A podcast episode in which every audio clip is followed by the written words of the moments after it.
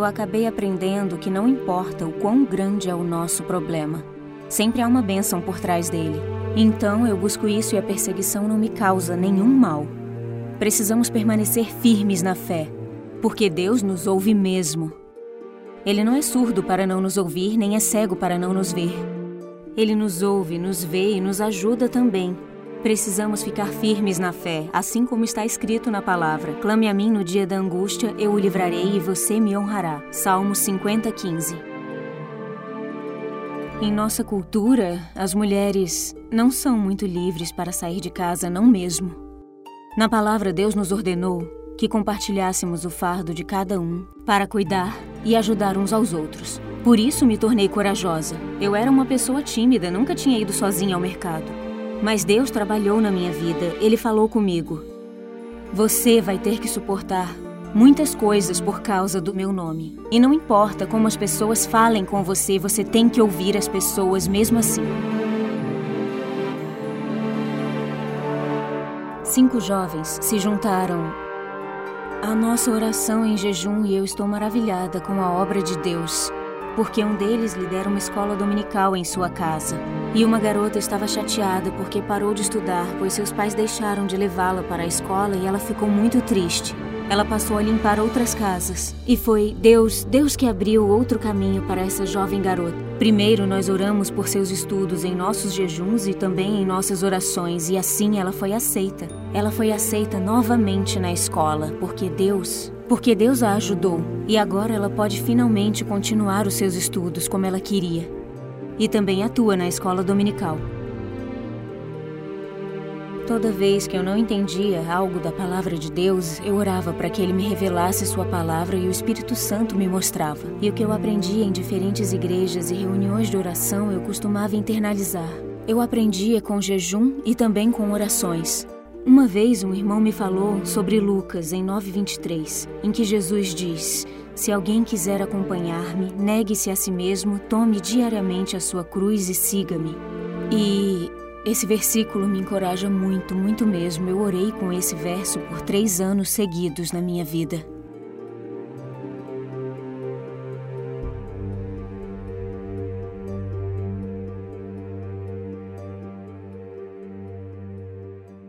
Bom dia.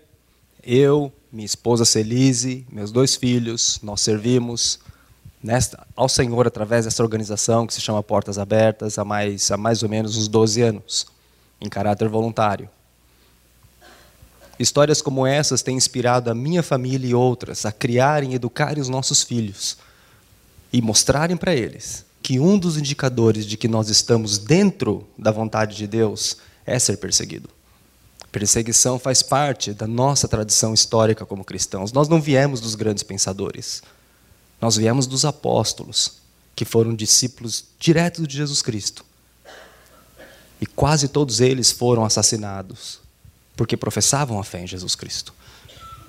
E é isso que faz essa organização, a Missão Portas Abertas. E hoje é um dia especial que nós chamamos o Dia da Igreja Perseguida. Cristãos no mundo inteiro Claro que lá na Nova Zelândia, Austrália, já virou antes o dia. Eles já estão orando, igrejas cristãs estão se mobilizando para orar, este ano especificamente pela Índia. E é um dia especial onde nós conseguimos aqui no Brasil 9 mil igrejas, inclusive a nossa, participando do Dia da Igreja Perseguida. Sabe por que a gente queria 9 mil igrejas, mais ou menos?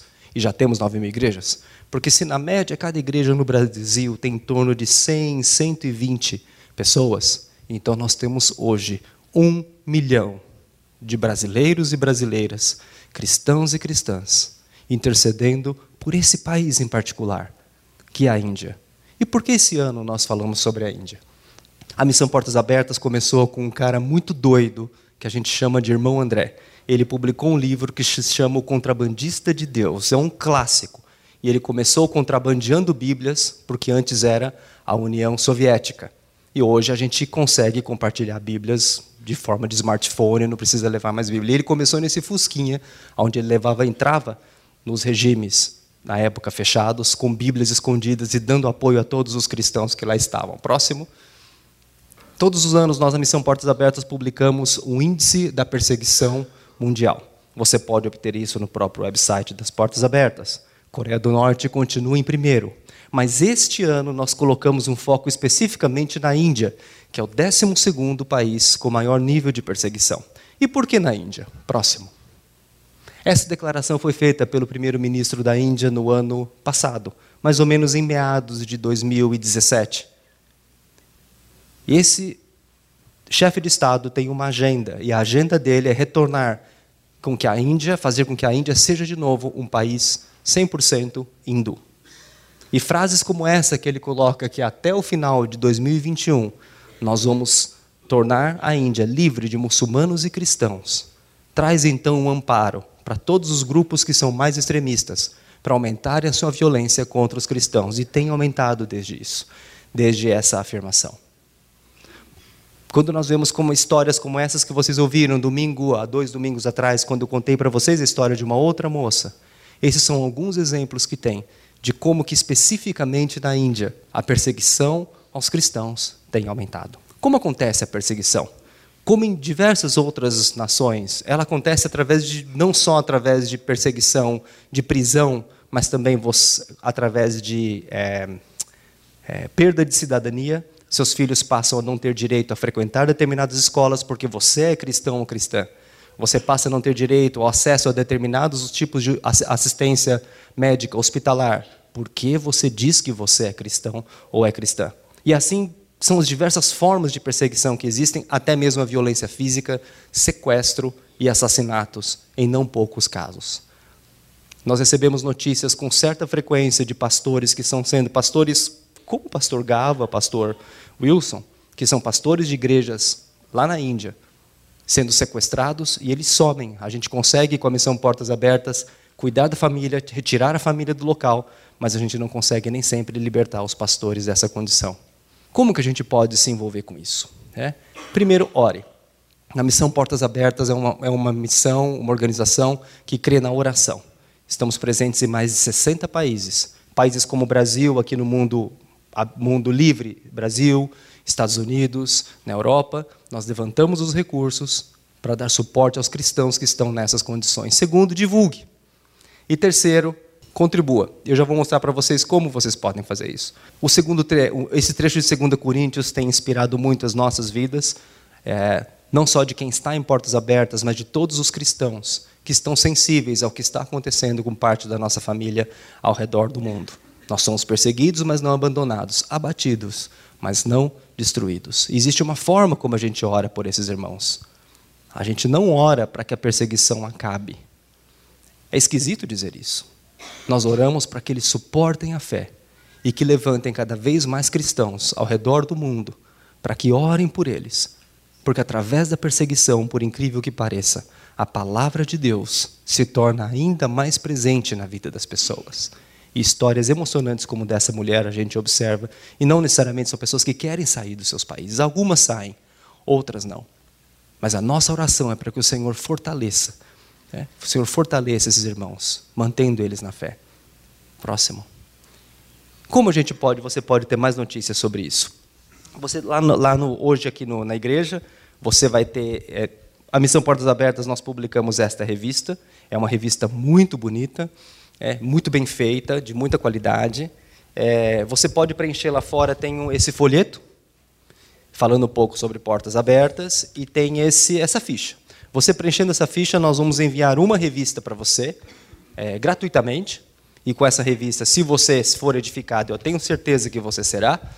Você pode depois assinar essa revista e todos os meses é, chega uma, uma edição dessa na sua, na, sua, na sua casa. Essa é a nossa penúltima edição, tem alguns poucos exemplares ali no, no fundo. Utilize essa revista, não é simplesmente uma revista, utilize como material para educar os seus filhos para mostrar para eles o que significa ser cristão. Vocês sabem como é difícil, eu tenho filhos pequenos e por isso acabo falando assim. É difícil a gente manter as crianças, os jovens, adolescentes no foco da fé. Hoje, todos nós, eles e nós também, somos distraídos com as mais diversas coisas: o consumismo, o materialismo, o individualismo. Tudo é voltado para nós mesmos, para nos satisfazer, e vocês sabem muito bem do que eu estou falando. Mas através, de, através da história dos irmãos que sofrem perseguição, nós conseguimos mostrar uma outra perspectiva sobre a fé. Uma perspectiva talvez distante fisicamente, mas pelo fato de seguirmos o mesmo Jesus Cristo, tenho certeza que a sua família vai se reconectar rapidamente né, com os irmãos e vai louvar a Deus e manter a sua vida de oração através disso. É, eu queria que voltasse a, a foto do, do ministro da Índia. Esse mesmo. Vamos orar agora. Como uma das nove mil igrejas, um milhão de cristãos no Brasil estão orando hoje por este país, e nós vamos orar hoje especificamente aqui em Moema, por esta pessoa, por este chefe de Estado, que nós nunca encontramos face a face. Nosso Deus, Jesus Cristo, é o Rei dos Reis, Ele é o Senhor dos Senhores, Ele é o ministro dos ministros, Ele é o presidente dos presidentes. Ninguém está acima de Deus. Todos vivem abaixo do seu poder. E a igreja perseguida nos ensinou algo em nossa família: a orar por aquilo que é impossível. Homens como esses, que abrem, que dizem abertamente que nós vamos eliminar muçulmanos e cristãos em particular do seu país, nada mais são do que um dia o nosso apóstolo Paulo foi. O apóstolo Paulo foi um perseguidor de cristãos que se tornou perseguido e foi assassinado por decidir seguir a Jesus Cristo. Eu creio que homens como ele um dia podem encontrar com Jesus Cristo. E quando homens como esse encontram com Jesus, a gente encurta muito mais o caminho da evangelização do mundo, muito mais. Esta é a nossa oração. Eu queria que a gente se colocasse de pé.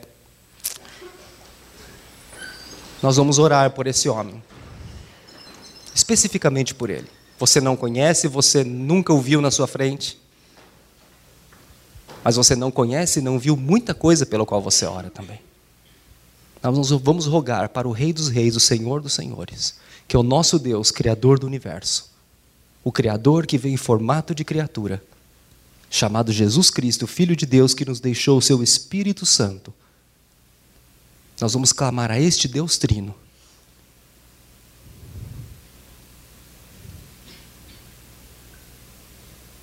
Para que ele e os demais líderes que estão abrindo abrindo publicamente uma perseguição e opressão aos cristãos, que eles encontrem a única verdade que é Jesus Cristo.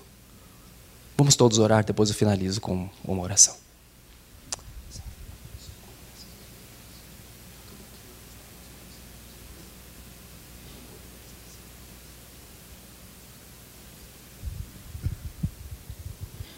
Deus soberano, santo, onipotente, digno, majestoso, redentor,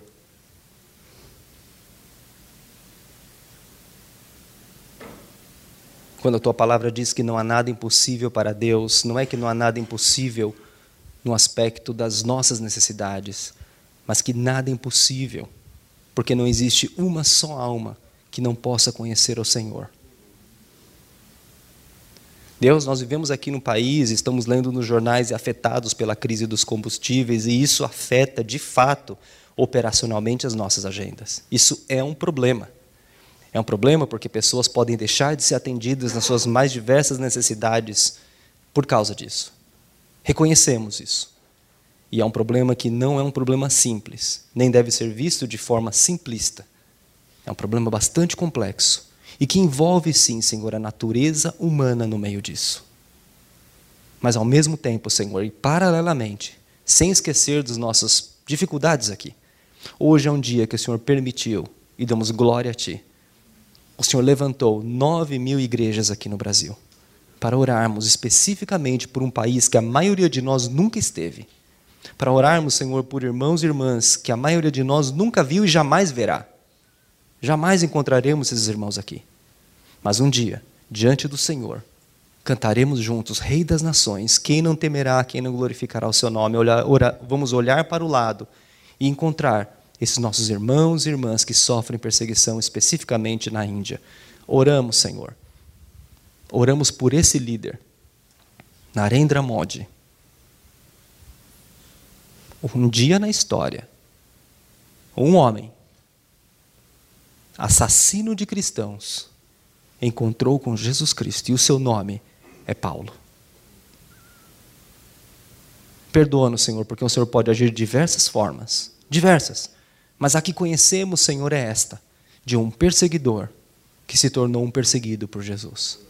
Oramos pela vida deste homem, pela sua família, pelos seus filhos. Oramos, Senhor, por toda a história de vida que ele tem. Ele é uma pessoa amada pelo Senhor. Ele é uma pessoa que merece a sua misericórdia, Senhor. E temos a certeza que o nosso Deus é um Deus que atravessa fronteiras e pode quebrar o mais endurecido dos corações. Nós cristãos não revidamos com violência, não revidamos com força. Nós dobramos os nossos joelhos e clamamos àquele que é o Rei dos Reis, o Senhor dos Senhores. Em nome do Senhor Jesus Cristo que nós oramos e obrigado pelo privilégio que temos de podermos nos reunir aqui abertamente e declarar que o Senhor é grande, santo, justo, poderoso. Em teu nome que nós oramos. Amém.